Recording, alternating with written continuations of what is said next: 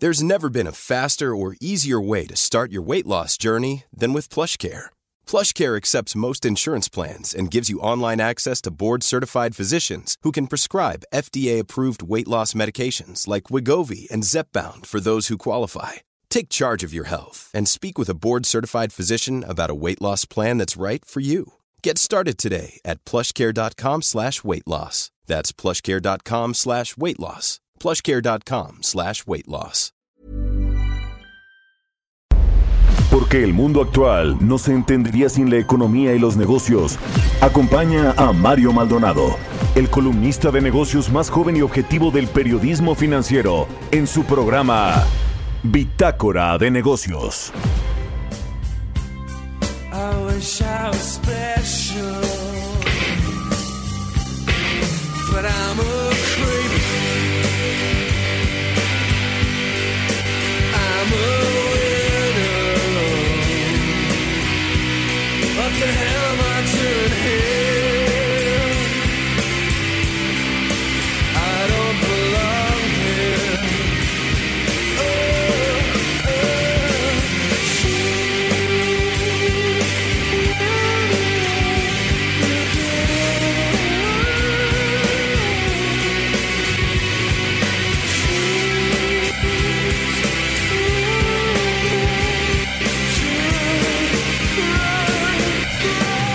¿Qué tal? ¿Cómo están? Muy buenos días. Bienvenidos a Bitácora de Negocios. Yo soy Mario Maldonado y me da muchísimo gusto saludarlos en este martes 29 de septiembre del 2020.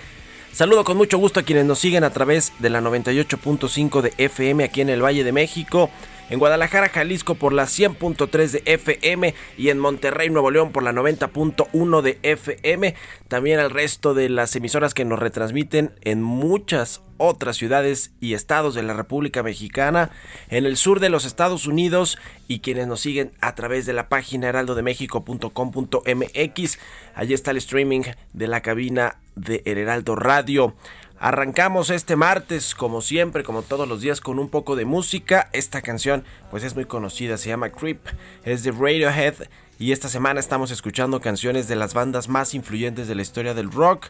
Esta banda británica de Radiohead fue formada en 1985 y Creep fue lanzado como su sencillo debut en 1992. Vamos a entrarle a la información, que hay mucha hoy que es ya de debate, el primer debate de tres entre los candidatos presidenciales en los Estados Unidos, Donald Trump y Joe Biden. Vamos a hablar de esto, cómo pues le va a afectar a los mercados financieros con Roberto Aguilar. Los mercados apuestan por un mayor impulso si Biden gana las elecciones. También vamos a hablar con Roberto sobre el COVID-19. Llega la cifra lamentable de un millón de decesos en el mundo por el coronavirus y las infecciones y los rebrotes se aceleran. Asimismo, el próximo lunes vamos a hablar sobre este asunto de que, bueno, finalmente el Consejo Coordinador Empresarial y el Consejo Mexicano de Negocios acordaron con el presidente López Obrador anunciar el próximo lunes un paquete de inversiones en el sector de infraestructura, en energía, en agua, transporte, turismo, todos los rubros importantes. Vamos a entrarle a ese asunto con Roberto Aguilar. Hablaremos también con Ernesto O'Farrill, el presidente del Grupo Bursamétrica, sobre que el sector privado y el gobierno acuerdan una reactivación económica para el sector infraestructura. Un poquito de, este asunto de eh, que vamos a hablar con Roberto Aguilar, también lo abordaremos con Ernesto Farril. ¿Qué significa que haya un acuerdo de inversión en el sector de infraestructura? Hablaba Antonio del Valle del mecanismo que va a permitir destrabar muchos otros proyectos en el mediano plazo, no solo los de corto plazo, que se supone que son los que serán anunciados el próximo lunes. A ver de qué se trata este mecanismo que dice el presidente del Consejo Mexicano de Negocios. Hablaremos con Gabriel España, el director en Iscali Capital Group, eh, que está allá en Estados Unidos, en Washington, precisamente sobre este primer debate. Trump dice que pagó millones de dólares en impuestos. Bueno, después de este escándalo que le reveló, que le destapó el New York Times el fin de semana sobre que no pagaba pagaba impuestos, menos impuestos que una familia de clase media, media baja en los Estados Unidos o que cualquier persona vaya qué cosa con Donald Trump, que bueno, pues ya tuvo que salir a aclarar, eh, a medio aclarar lo que se convirtió en un escándalo desde el fin de semana allá en los Estados Unidos. Vamos a hablar también de TikTok, que bueno, un juez estadounidense bloquea el veto de Donald Trump. Y bueno, pues esta historia, esta telenovela de TikTok en los Estados Unidos sigue, sigue dando mucho de qué hablar. Y hablaremos también con Bernardo González, el presidente de la Asociación Mexicana de Afores, que bueno, pues eh, se han quejado de esta iniciativa madruguete que presentó el presidente López Obrador el viernes al Congreso de la Unión para eh, cambiar la ley de seguridad social, la ley de las pensiones. Y bueno, pues entre estas cosas, entre los cambios que propone el Ejecutivo, está topar las comisiones que cobran las Afores. Por supuesto que la Amafore dice nosotros no negociamos eso, no vamos a entrarle a ese asunto. Bueno, tendrán que entrarle si es que pasa la reforma, pero no están muy de acuerdo los de la Amafore. Vamos a hablar de eso con su presidente Bernardo González. De esto y muchas otras cosas vamos a platicar hoy aquí en Bitácora de Negocios, así que quédense con nosotros. Vámonos con el resumen de las noticias más importantes para arrancar este martes con Jesús Espinosa.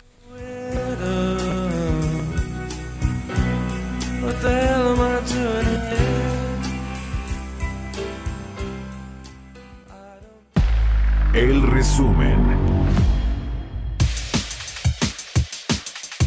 Presidente Andrés Manuel López Obrador presentará el próximo lunes 5 de octubre junto a la iniciativa privada un nuevo acuerdo de infraestructura para la reactivación económica y la generación de empleos. El presidente del Consejo Coordinador Empresarial Carlos Salazar negó que el sector empresarial haya acordado una reducción en las comisiones de las AFORES, como lo anunció el presidente Andrés Manuel López Obrador en la iniciativa que envió a la Cámara de Diputados para reformar el sistema de pensiones.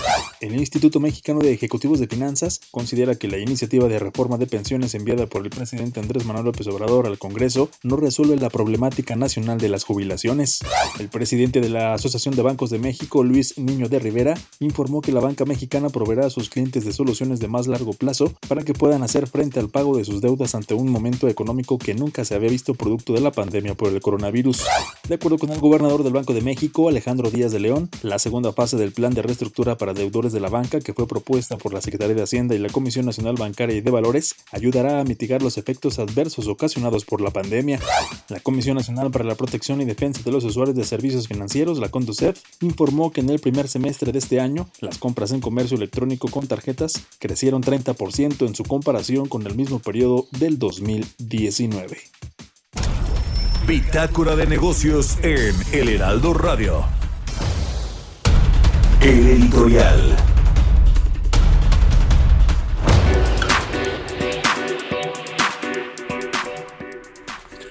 Y bueno, pues en medio de todo este tema de el coronavirus, los contagios que se llegaron a, bueno, la cifra de un millón de fallecimientos por coronavirus en el mundo, muy lamentable en México, pues la cifra eh, también es importante, ya cerca de los 80 mil muertos por el COVID-19 en México y los contagios pues también siguen siguen eh, sucediendo todos los días según este registro que tiene la Secretaría de Salud Federal allí con Hugo López Gatel.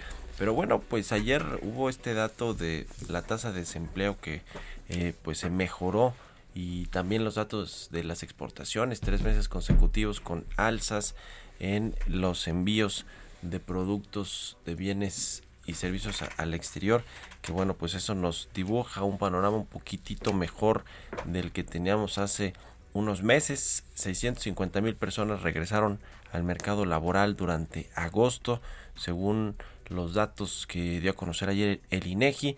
Esta recuperación se dio sobre todo en el sector de la construcción y el sector agropecuario. Y bueno, pues eh, con bajos niveles de ingreso, eso sí, no se está recuperando la planta laboral de, ni de la manera que se requiere para eh, que la economía pueda recuperarse pronto, reactivarse como lo anticipa el presidente López Obrador, este rebote de forma en forma de V que no va a suceder para nada. Y por otro lado pues el, asunto de eh, este plan, este anuncio que se va a hacer el próximo lunes finalmente después de meses y meses de promesas de eh, un anuncio de inversión en el sector energético sobre todo que ese fue el que nunca pudo salir digamos, solamente teniendo en cuenta proyectos en el sector energético. Según lo que ayer dijo Carlos Salazar, incluye este paquete de proyectos que se anunciarán el próximo lunes también inversiones en el sector energético, además de otros eh, sectores importantes para la generación de empleos y la reactivación de la economía. Le hablaba al inicio de este mecanismo que supuestamente dice el titular, el presidente del Consejo Mexicano de Negocios, Antonio del Valle, va a permitir destrabar proyectos que eh, no, son no solo los que se van a anunciar este lunes, sino los que se van a ir sumando a esta lista de paquetes, a esta lista de proyectos de inversión en el sector de infraestructura. Vamos a ver qué se anuncia finalmente.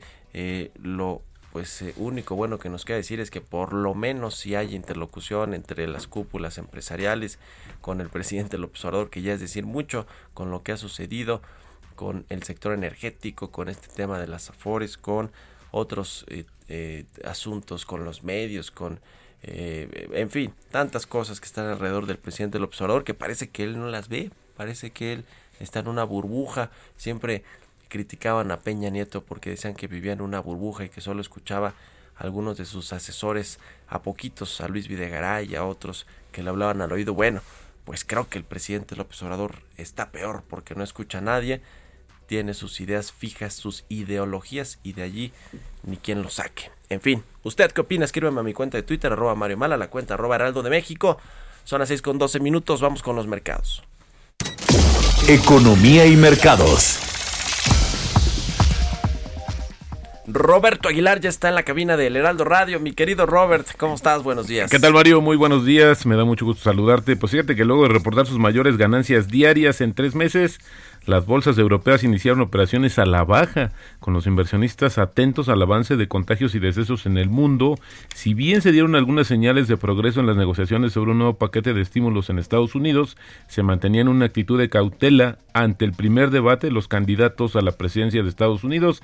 Los futuros de las bolsas estadounidenses reportaron una caída inicial leve, pero bueno, pues contrasta contra el alza de la jornada previa impulsada por acciones tecnológicas y financieras. Prácticamente todos los activos financieros en el mundo, Mario, el oro, el petróleo, las bolsas, pues atentos a lo que suceda justamente en el primero de los tres debates que van a sostener los candidatos a la presidencia de Estados Unidos, que prácticamente estamos a un mes del proceso electoral de nuestro vecino eh, eh, del norte, y que bueno, pues fíjate que los inversionistas o algunos están pensando que el impacto potencial en la economía estadounidense de la reelección del presidente Donald Trump o de la victoria del candidato presidencial demócrata Joe Biden, muchos ven una victoria, en una victoria, o más bien eh, una victoria de Biden, que aumente las posibilidades de un mayor estímulo fiscal para contrarrestar el daño económico de la pandemia y bueno, pues que eso podría ser un, un aliciente para las acciones estadounidenses.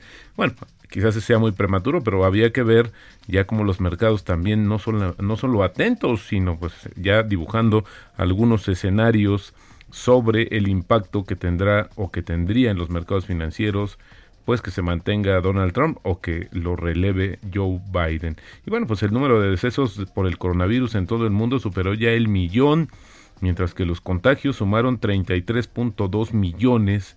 Y bueno, pues el número de decesos por el nuevo coronavirus ya duplica el número de personas que mueren anualmente de malaria, con un aumento en la tasa de mortalidad en las últimas semanas a medida que las infecciones crecieron en varios países y fíjate que lo más interesante, uno pensaría, Mario, que ya te dio el coronavirus y ya se acabó la pesadilla. Pues fíjate que no, porque dice que nueve de cada diez pacientes de coronavirus experimentaron efectos secundarios como fatiga, secuelas psicológicas o pérdida del olfato y gusto tras recuperarse de la enfermedad, según un estudio preliminar elaborado en Corea del Sur. Este estudio eh, encuestó a 965 pacientes recuperados, 91% de ellos indicó que había sufrido al menos un efecto secundario. Esto lo dijo la Agencia de Control y Prevención de Enfermedades de Corea, que hay que decirlo, uno de los países ejemplo de cómo se pudo controlar la pandemia, los rebrotes y la fatiga. es el, eh, pues eh, el resultado más común, con 26% de los casos, y luego sigue la dificultad de concentrarse, que también está en una tasa muy similar, con cerca de 25% de los contagiados, y la Organización Mundial de la Salud informó que va a distribuir 120 millones de pruebas a 133 países de bajo y medio ingreso. Estas pruebas proporcionan resultados entre 15 y 30 minutos y tendrán un costo máximo de 5 dólares por unidad y el presidente, la, presidenta más bien de la Cámara de Representantes de Estados Unidos, Nancy Pelosi, dijo que los legisladores demócratas dieron a conocer un proyecto de ley sobre un nuevo paquete de ayuda de 2.2 trillones de dólares, que era lo que habían manejado, que es mucho más de lo que eh, justamente están pensando sus contrincantes de partido.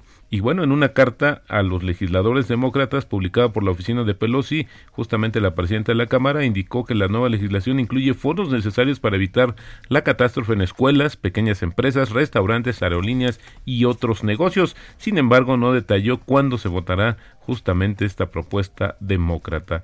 Y un esperado plan de infraestructura que te decía, bueno, pues lo que hemos comentado sobre esta situación que se va a dar a conocer el lunes. La verdad es que había que, se, yo creo que el tema central, Mario, eh, eh, si estás de acuerdo conmigo, es ver cuál es el mecanismo, porque pues el, presidente mismo ha criticado estas situaciones de las APPs, estas, estas alianzas entre el capital privado y el capital y, las inversiones del gobierno, y que creo que ahí es una de las cuestiones básicas para saber si en realidad hay una nueva, o, es el mismo, nada más que con otro nombre, que creo que sería lo más eh, lógico bajo esta eh, bajo este escenario de urgencia y sobre todo pues de esta falta de eh, pues entendimiento entre ambas partes. Y fíjate, una nota interesante, Mario, NTT, este, este gigante japonés, va a comprar, va a invertir 40 mil millones de dólares para comprar la participación que uno tiene de su filial de telefonía móvil para sacarla de la bolsa NTT lanzará la mayor oferta de compra por una empresa de Japón por ese 34% de NTT Docomo, que es el principal operador de telefonía en eh, Japón. Y fíjate que esto es interesante porque este movimiento se produce después de que el nuevo primer ministro japonés pues emprendiera un nuevo intento de empujar a los tres mayores proveedores de redes móviles del país a reducir sus tarifas, confiando en que los consumidores pueden gastarse o pueden generar ahorros, resultado justamente de estimular la economía de aquel país interesante. Pero bueno, al final la más grande recompra que se haya anunciado en Japón, 40 mil millones de dólares. Fíjate, eh, Mario, una, una frase interesante que me encontré por ahí es la de Amancio Ortega. Este es el hombre más rico de España, con una fortuna estimada en más de 70 mil millones de dólares, pero él dice, si he ganado tanto dinero ha sido porque mi objetivo no ha sido nunca ganar dinero. Así, Amancio Ortega, que decía el hombre más rico de España, 70 mil millones de dólares. El dueño de Sara, de Inditex y de, todas este estas marcas de fast fashion, ¿no? Así es, y bueno, pues interesante lo que dice la concepción que tiene justamente el dinero. pues como tiene tanto, quizás por eso también lo dice así. Sí, claro, claro. No, no, bueno, creó un imperio, ¿no? Y bueno, en fin, es una historia interesante la de Mancio Ortega. Por supuesto, claro, por supuesto. Y sus relaciones que también tiene por acá en México. En México, que es uno de sus principales mercados. Bueno, pues a ver qué anuncian el lunes, mi querido Robert. Yo la verdad no creo que no, no, no, no tengo mucha esperanza De, lo que se vaya a anunciar, porque además se han hecho cuántos anuncios que finalmente no se concretan en, en, en, el, en la realidad, las empresas no están inyectando el dinero, pues porque ven una un tema ahí de incertidumbre, este, cosas encontradas ahí en lo que dice el presidente, en fin, las políticas públicas, todo. No abona a la, a la certeza para invertir. Totalmente de acuerdo, Mario. Pues ya veremos también el lunes a ver si hay, eh, bueno, si se anuncia esto, que pues como tú dices, lo hemos estado esperando desde hace mucho tiempo. Yo diría que son las mismas, los mismos proyectos, solamente con una presentación distinta. No veo que haya una situación totalmente diferente, pero bueno, pues ya veremos a ver el lunes a primera hora. Gracias, Roberto. A contrario, muy buenos días. Roberto Aguilar, síganlo en Twitter, Roberto AH, son las 6 con 20. Radar Económico. Está en la línea telefónica Ernesto Farri, el presidente del Grupo Bursamétrica. Querido Ernesto, muy buenos días, ¿cómo estás? ¿Qué tal, Mario? Muy buenos días a todos. Oye, ¿cómo ves tú a ver este, este anuncio de proyectos de infraestructura? Eh, ¿Va a darle certeza a la inversión, lo que se anuncie? Eh, ¿qué, ¿Qué opinas? ¿Qué esperas de este anuncio? Pues como acaban de comentar, es otro intento más por parte de las dos principales cúpulas empresariales de, que tanto gobierno como iniciativa privada se pongan de acuerdo. Eh, yo diría que hay algunas señales que pueden ser alentadoras en cuanto a que eh, pues, pudiera haber alguna algún cambio, digamos, en la estrategia de gobierno, o en la mentalidad de gobierno, eh, a favor de que pues se vaya restituyendo este clima de desconfianza tan tan profundo ¿no? que, que arraiga ya a, a, los agentes económicos en nuestro país. Una primera señal, me parece, es eh, que pues, el señor Alfonso Romo, de nueva cuenta, está, eh, digamos, muy activo, está de, de regreso, digamos, a- con, con fuerza dentro del gabinete, Sí. porque pues la verdad es que estaba totalmente olvidado y pues corrían rumores de que ya se había ido Marginado a Monterrey.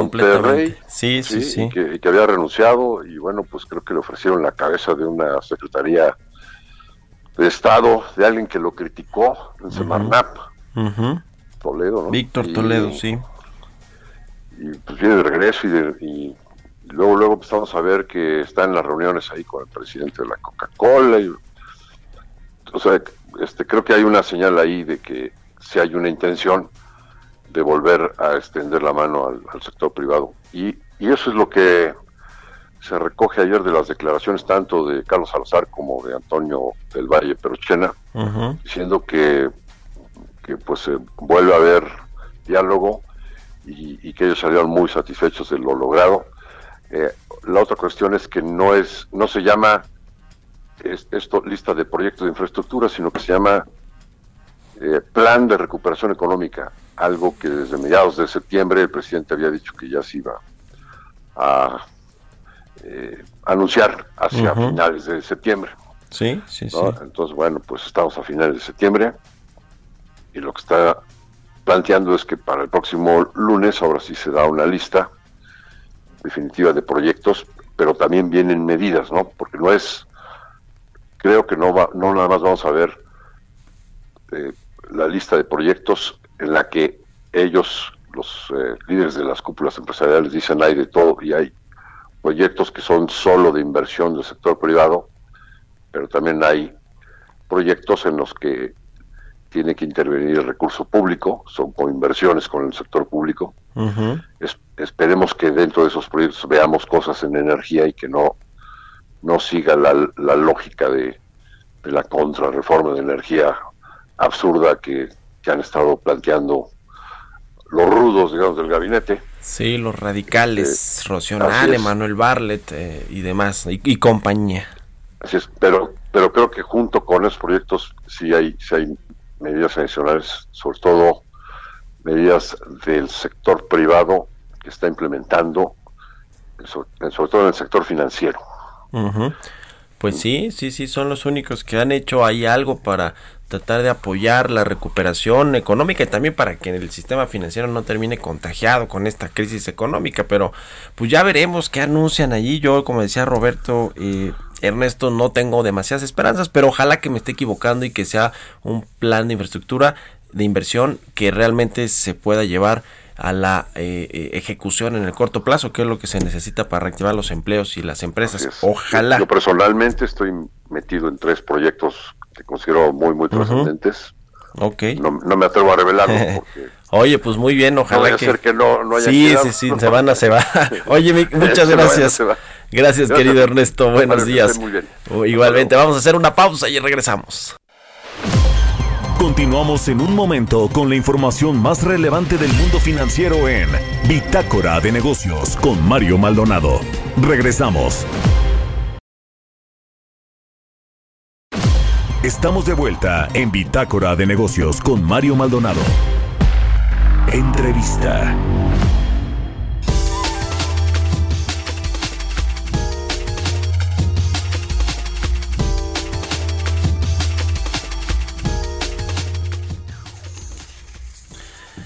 Ya estamos de regreso aquí en Bitácora de Negocios. Son las 6 de la mañana con 30 minutos tiempo del centro de México. Vamos a platicar con Gabriel España, director en Iscali Capital Group y bueno, pues experto en todo lo que tiene que ver con eh, el sector financiero internacional y también pues con la política internacional, la política estadounidense porque está allá en Washington. ¿Cómo estás, Gabriel? Qué gusto saludarte.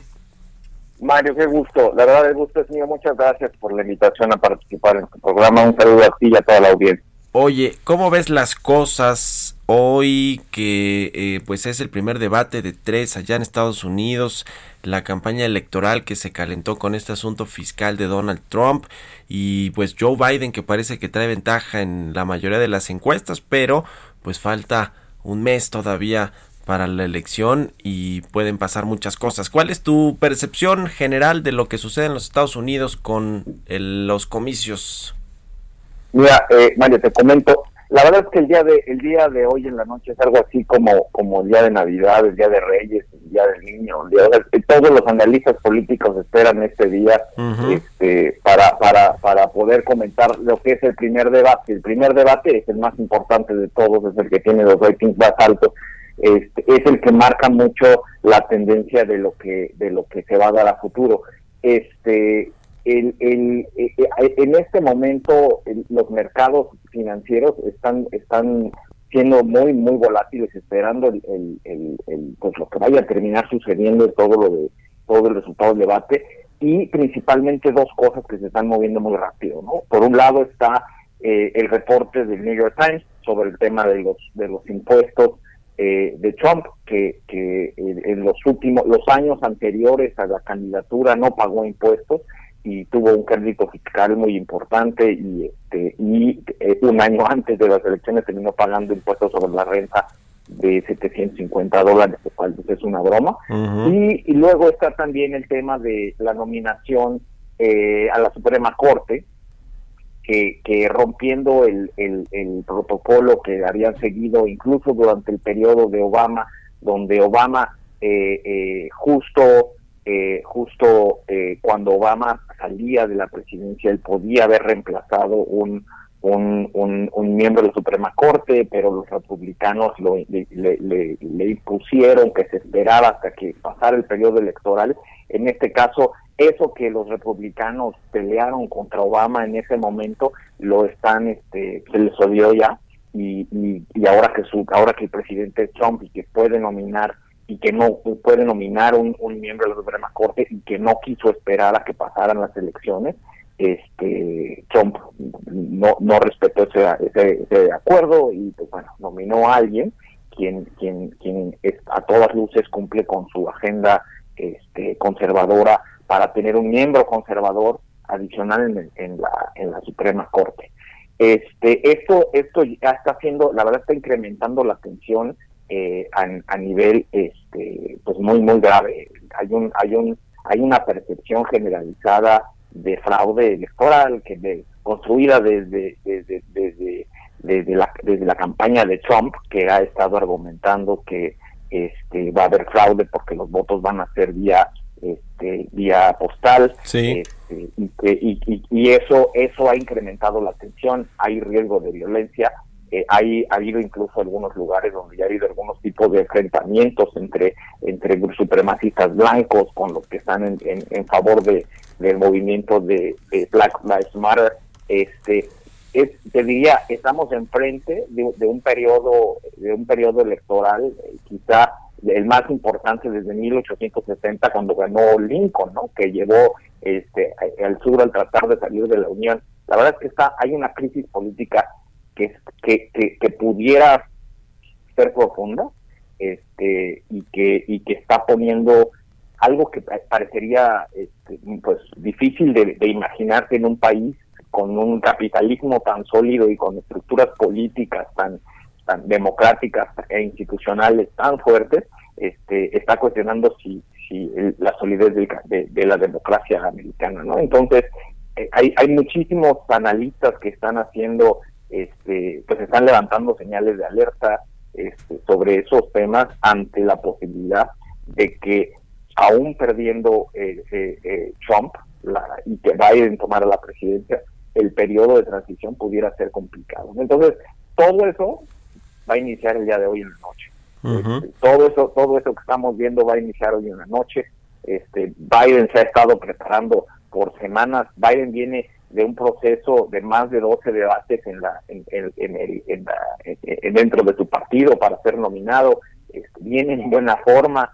Este, ha estado, te diría que incluso este, se, ha, portado como, como un niño aplicado, este, ha estado estudiando mucho durante estos últimos días, mientras que Trump, pues es bueno, es el mago de la improvisación y lo hace muy bien, es un rey del, lo hizo, lo hizo muy bien en su programa de televisión, que es lo que estado, lo que hizo antes de, ser presidente, y se maneja muy bien en la improvisación frente a las cámaras, y, y pues bueno, veremos, yo creo que un, un un candidato eh, que va a tratar de articular y ser ser, ser eh, eh, sobrepasar todos los todos los todas las críticas y, recomendaciones que ha tenido respecto de su posición en ciertos debates que es Biden y vamos a ver a otro que es Trump haciendo un Trump que va a ser este el, tratar de atraer el show televisivo improvisando y pues bueno este el, muy muy muy característico. Yo tendría que esa, esa sería esa sería mi expectativa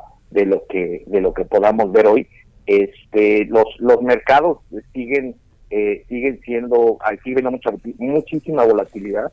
Este algunas de las corredurías han estado ya tratando de tranquilizar. Hubo una oleada respecto de que si ganaba Biden iba a golpear los mercados este porque tiene tiene tiene políticas de incremento trae algunas algunas visiones respecto al incremento de los impuestos.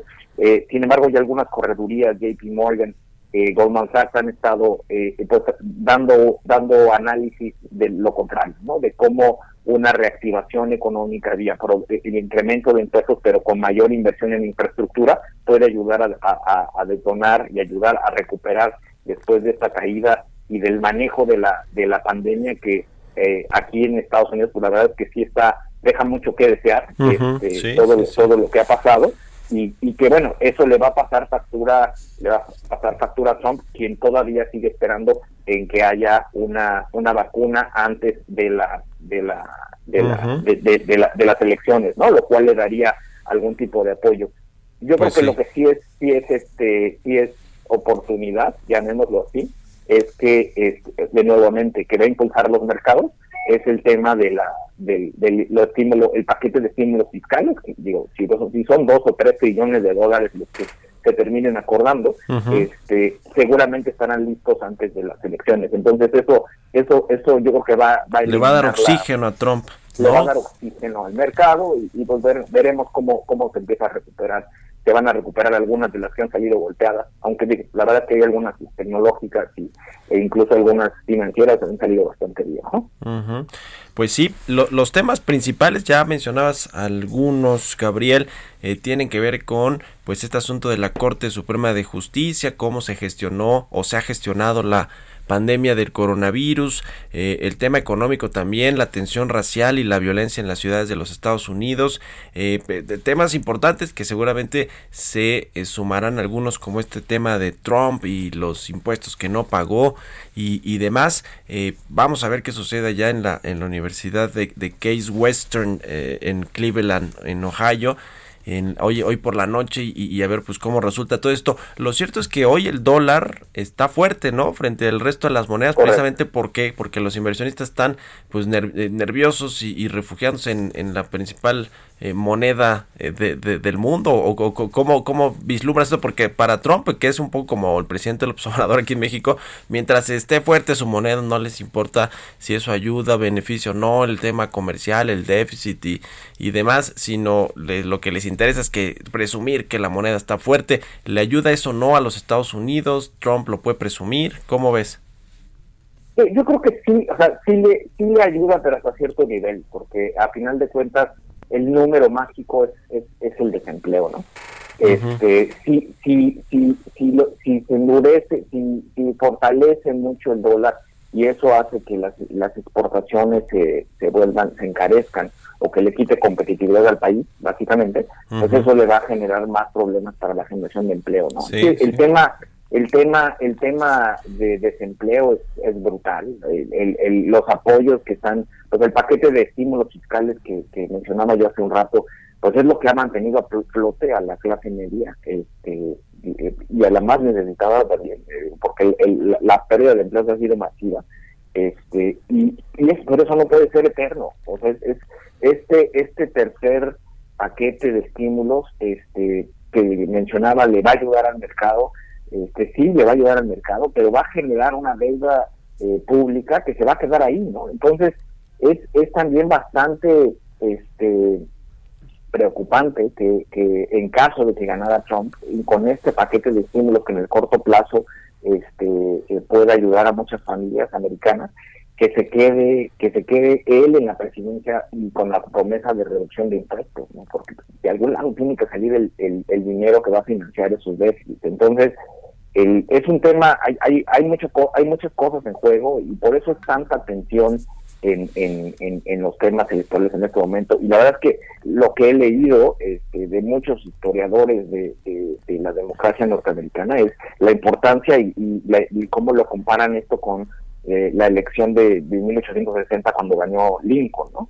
Por, por, el, por el peso el, de la movilización social que, digo, yo tengo aquí ya más de 14 años viviendo en Estados Unidos y yo nunca había visto tanta, que siempre hay, y vamos, en Washington es muy politizado, este, siempre hay movimientos sociales y siempre hay actividad este, de, de, partidos y de grupos sociales, pero yo como, como lo he visto yo en los últimos meses, no lo había visto yo nunca, ¿no? Entonces, este, sí creo que hay un nivel de interés y un nivel de, preocupación de los dos bandos, este, por parte de la población. Y pues bueno, la verdad es que es, vamos a tener un, como le llaman aquí el supermartes, un supermartes muy interesante. Este, seguramente los ratings televisivos van a ir al cielo. y, este, y pues esperemos pase lo mejor para todos, porque el, el impacto de, de estas elecciones no solamente es, es, es, es de carácter local, este, conocemos de la importancia de los Estados Unidos a nivel del mundo, pero sobre todo para México al, ser vecino y principal socio comercial. ¿Cómo ves este asunto si gana Joe Biden eh, las elecciones, que bueno, hoy por hoy parece que hacia allá se está enfocando la balanza, eh, ¿los conviene o no en términos económicos? Eh, ¿cómo, ¿Cómo lo ves? Mira, yo creo que antes, antes de cualquier término, este, de, de, cualquier beneficio económico, yo creo que siempre es importante tener una contraparte firme, ¿no? Institucional. Claro. Este, el, el, obviamente cada uno de los dos presidentes, quien quiera que sea, va a ver por sus intereses. Sus intereses, ellos están para representar a su país, entonces van a ver sus propios intereses. Eh, yo, yo, yo creo que en, términos de conveniencia, yo creo que es mejor tener una contraparte consistente y no otra que te está amenazando y, pues bueno, haciendo el bullying que ha, ha estado haciendo contra los mexicanos y contra México en, tanto para los mexicanos que estamos en Estados Unidos como para los para los para, para el país y el comercio con México, ¿no? Amenazando con aranceles, tarifas y cambios en las reglas de términos preacordados. No debemos olvidar que se firmó el, el, el, el TEMEC, el USMCA, y apenas se firmó el TEMEC, eh, empezó a, amenazar con impuestos, con aranceles al, al acero, ¿no? Entonces, ¿de qué te sirve hacer acuerdos con una contraparte que no necesariamente va a respetar las reglas? ¿no? Entonces, creo que creo que la institucionalidad y el y el y, la institucionalidad la veo más de la parte demócrata claro este, sí totalmente el, el, que en la parte en la parte republicana lo cual es bastante extraño y no a lo mejor es injusto decir los republicanos porque o, o, meterlos en es Donald Trump no es, exactamente, es más Trump. porque hay, hay, republicanos de muy de, una calidad moral muy, muy, muy alta y, pues desgraciadamente no lo estamos viendo en este momento. Bueno, pues ya estaremos platicando, si nos permites, más adelante sobre estos debates. Eh, Gabriel, te agradezco mucho que nos hayas tomado la llamada y muy buenos días. No, te agradezco a ti. Buenos días a ti y a todo el auditorio. Cuídense mucho. Un abrazo, Gabriel España, director de Scali Capital Group allá en Washington. Vamos a otra cosa, son las 6 con 44. Historias empresariales. Bueno, pues le decía que tras un eh, veredicto de un juez estadounidense al bloqueo o al veto de Trump pues se va a poder descargar esta aplicación de TikTok en Estados Unidos a pesar de las amenazas del presidente. Vamos a escuchar a Giovanna Torres. La famosa app de videos cortos TikTok se seguirá descargando en Estados Unidos, por lo menos hasta ahora, debido a que un juez federal emitió una orden judicial para frenar el veto de la administración de Donald Trump que impediría descargar la aplicación a partir de este fin de semana. ByteDance, el propietario chino de TikTok, recurrió a la acción judicial mientras buscaba las aprobaciones para la venta de una participación en sus operaciones estadounidenses a Oracle y Walmart. Cabe recalcar que esta orden tan solo detiene la restricción de descarga en las tiendas virtuales de Google y Apple. Sin embargo, aún existen las restricciones del Departamento de Comercio que entrarán en vigor el próximo 12 de noviembre que prohibirá a las empresas de Estados Unidos alojar a TikTok. Ahora, solo queda esperar que se hagan efectivas las negociaciones entre el gobierno de China y Pekín con la empresa de tecnología Oracle. La empresa estadounidense pasará a ser el proveedor de tecnología de la red social, por lo que estará encargada de almacenar y resguardar los datos de los usuarios, un acuerdo al que, por cierto, el presidente Donald Trump dio el visto bueno. Para Bitácora de Negocios, Giovanna Torres. Entrevista.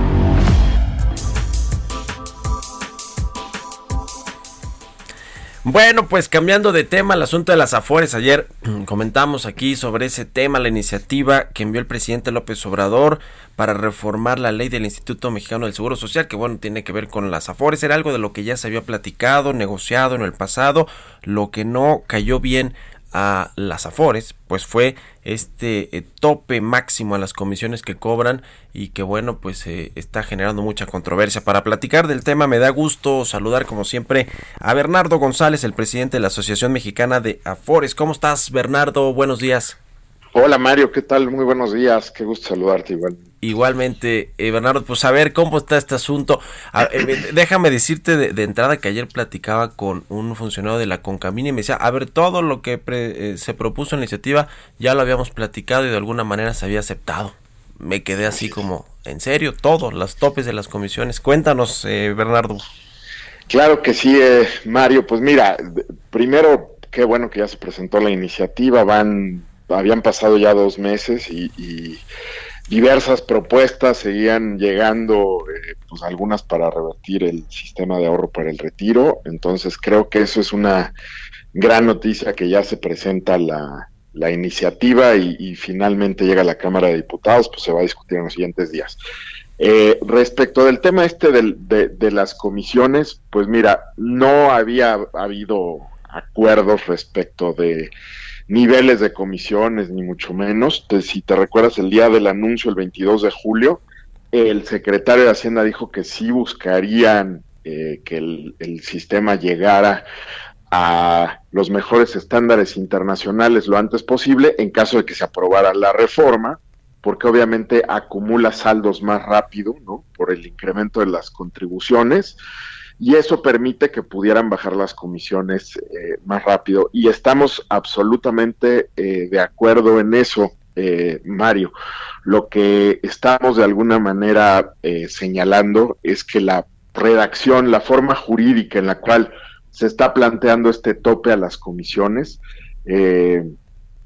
infringe diversos principios jurídicos y parece innecesario cuando la Junta de Gobierno de CONSAR tiene desde que se creó el sistema uh -huh. la facultad de aprobar o rechazar las comisiones que proponen las AFORES. Eh, no es un sistema en el que las AFORES determinen su precio así nada más, eh, sino que el, el, regulador tiene que aprobarlas, Mario. Entonces, sí. teniendo estos dos elementos, creemos que es eh, necesario un artículo que además genera muchas distorsiones en lo jurídico y en lo financiero, ¿no? Uh -huh. A ver, eh, creo que el meollo del asunto y es el argumento del presidente es se cobran o no en México comisiones mucho más altas de las del promedio de Latinoamérica y de las más altas del mundo, eso es lo que dice. Fíjate que, el, el, que ese es un muy buen punto porque la comparación, la exposición de motivos que se hace en la iniciativa eh, toma como referencia solo tres países, ¿no? Sí. Estados Unidos, Chile y Colombia cuando hay más de 20 países eh, que tienen sistemas de capitalización individual y que también nosotros ahí lo que lo que sugerimos pues es que en realidad si vas a poner un estándar internacional de parámetro tienes que revisar todas las experiencias. Estados Unidos por ejemplo Mario muy rápido no tiene un sistema obligatorio como acá en México no son los 401 k que son voluntarios. Entonces tienen muchas particularidades cada sistema. Creo que para realmente decir cuál es el estándar y cuál es el nivel pues habría que hacer un estudio mucho más eh, eh, profundo que solo tres países. Bueno, pues e, ese es el asunto. El resto de, lo que se propone con eh, las semanas de cotización, el asunto de aumentar las aportaciones de los trabajadores hasta el, no sé si el 15% o un poquito menos, todo eso sí estuvo consensuado, negociado, platicado previamente. Totalmente, Mario, totalmente. Y va a ser muy benéfico. Van a haber muchos más trabajadores mexicanos que puedan acceder a una pensión y a una mejor pensión. Y, no hay que demeritar, digo, por este tema que creemos que además podemos atender en el legislativo. Creo que no hay que demeritar el, eh, pues la gran reforma que se presenta y, que es una excelente noticia que ya esté en el Congreso. que hacía mucha falta. Oye, por último, Bernardo, este asunto, ¿qué, qué pasa eh, con, con el tema de las pensiones públicas de, de este, creo que es 1.2 billones que le come al presupuesto? Puesto, por ejemplo, que se, que se propuso para el 2021 y que pues es bastante, ¿no? Casi el 19, 18, 19% de todo el presupuesto del gasto pues que, que se va a generar el próximo año. Ahí qué, qué pasa porque eh, está la CFE, Pemex con estas pensiones doradas, yo, yo les llamo así porque pues ninguno de los trabajadores que no están en estos, en estos regímenes de pensiones pues alcanza algo así cuando se retira, cuando se, se pensiona. Y, y el asunto de lo que pasó hace unas semanas, no sé, uno o dos meses con la CFE y reducir la, la edad de jubilación, o sea, todo esto que parece que va en sentido contrario de lo que se tenía que hacer, ¿qué sucedió con eso? ¿Está contenido o no la reforma también este sistema público de pensiones? No, Mario, esta, esta reforma únicamente aborda, eh, y es por el esfuerzo del sector privado. de los empresarios únicamente aborda a los trabajadores afiliados al Instituto Mexicano del Seguro Social, ¿no? Todos los demás sistemas tienen que revisarse, implican gastos enormes, eh, una carga fiscal muy grande. Esa sí es una bomba para el país, para las finanzas públicas, ¿no? Sin duda es una bomba para las finanzas públicas, sí, sí, Mario. Bueno, pues oye, estaremos muy pendientes a ver qué pasa en el Congreso con esta iniciativa de reforma a la ley del Seguro Social que planteó el presidente y si finalmente pues se logra que no se que no se fijen o que no se topen las, las comisiones. Ah, hay quien habla incluso de un control de cambios, que si esto pasa en las afores, ¿qué podemos esperar para las comisiones bancarias, no? Del resto del sector financiero. ¿Tú qué opinas? Así a bote pronto en un minutito que nos queda. Yo, yo creo que hemos visto muchos intentos en ese sentido, Mario. Parece ya eh, como que una solución regulatoria que se busca es una solución, me parece, muy, muy simple cuando hay eh, otras formas de, regular sin distorsionar las leyes federales de competencia y, la libre concurrencia en México. Es decir, ¿creen que ustedes se puede quitar de la, de la iniciativa de ley este asunto de, topar, eh, fijar un, máximo de las comisiones? O sea, si es viable que se negocie y que se cabilde. Yo creo que es viable que lleguemos a los mejores estándares internacionales en los tiempos deseados sin generar distorsiones legales. Sí, Mario. Bueno, pues lo estaremos viendo y platicando. Eh, si nos permites, Bernardo González, presidente de la Asociación Mexicana de Afores. Gracias, como siempre, por haber tomado nuestra llamada y buenos días. Al contrario, gracias a ti Mario, qué gusto saludarte, hasta luego. Hasta luego, pues todo un tema este asunto de las pensiones que, eh, de la reforma a la, ley del Seguro Social, que como ya nos dice Bernardo González, pues tiene que ver solo con los afiliados, los trabajadores afiliados al IMSS y no pues los, otros regímenes este de, de, pensiones, ¿no? Como los que tienen allá Pemex, CFE y otras, y otras dependencias públicas eh, o empresas como productivas del Estado que pues eh, es así, tienen pensiones doradas, pero doradas, de verdad. Todo mundo quisiera pensionarse eh, como lo hacen en CFE y en Pemex. Pero bueno, es un tema que va a dar eh, para mucho y aquí lo vamos a seguir analizando. Gracias por habernos acompañado en este martes aquí en Bitácora de Negocios. Quédense en El Heraldo Radio con Sergio Lupita y nosotros nos escuchamos mañana tempranito a las 6. Buenos días.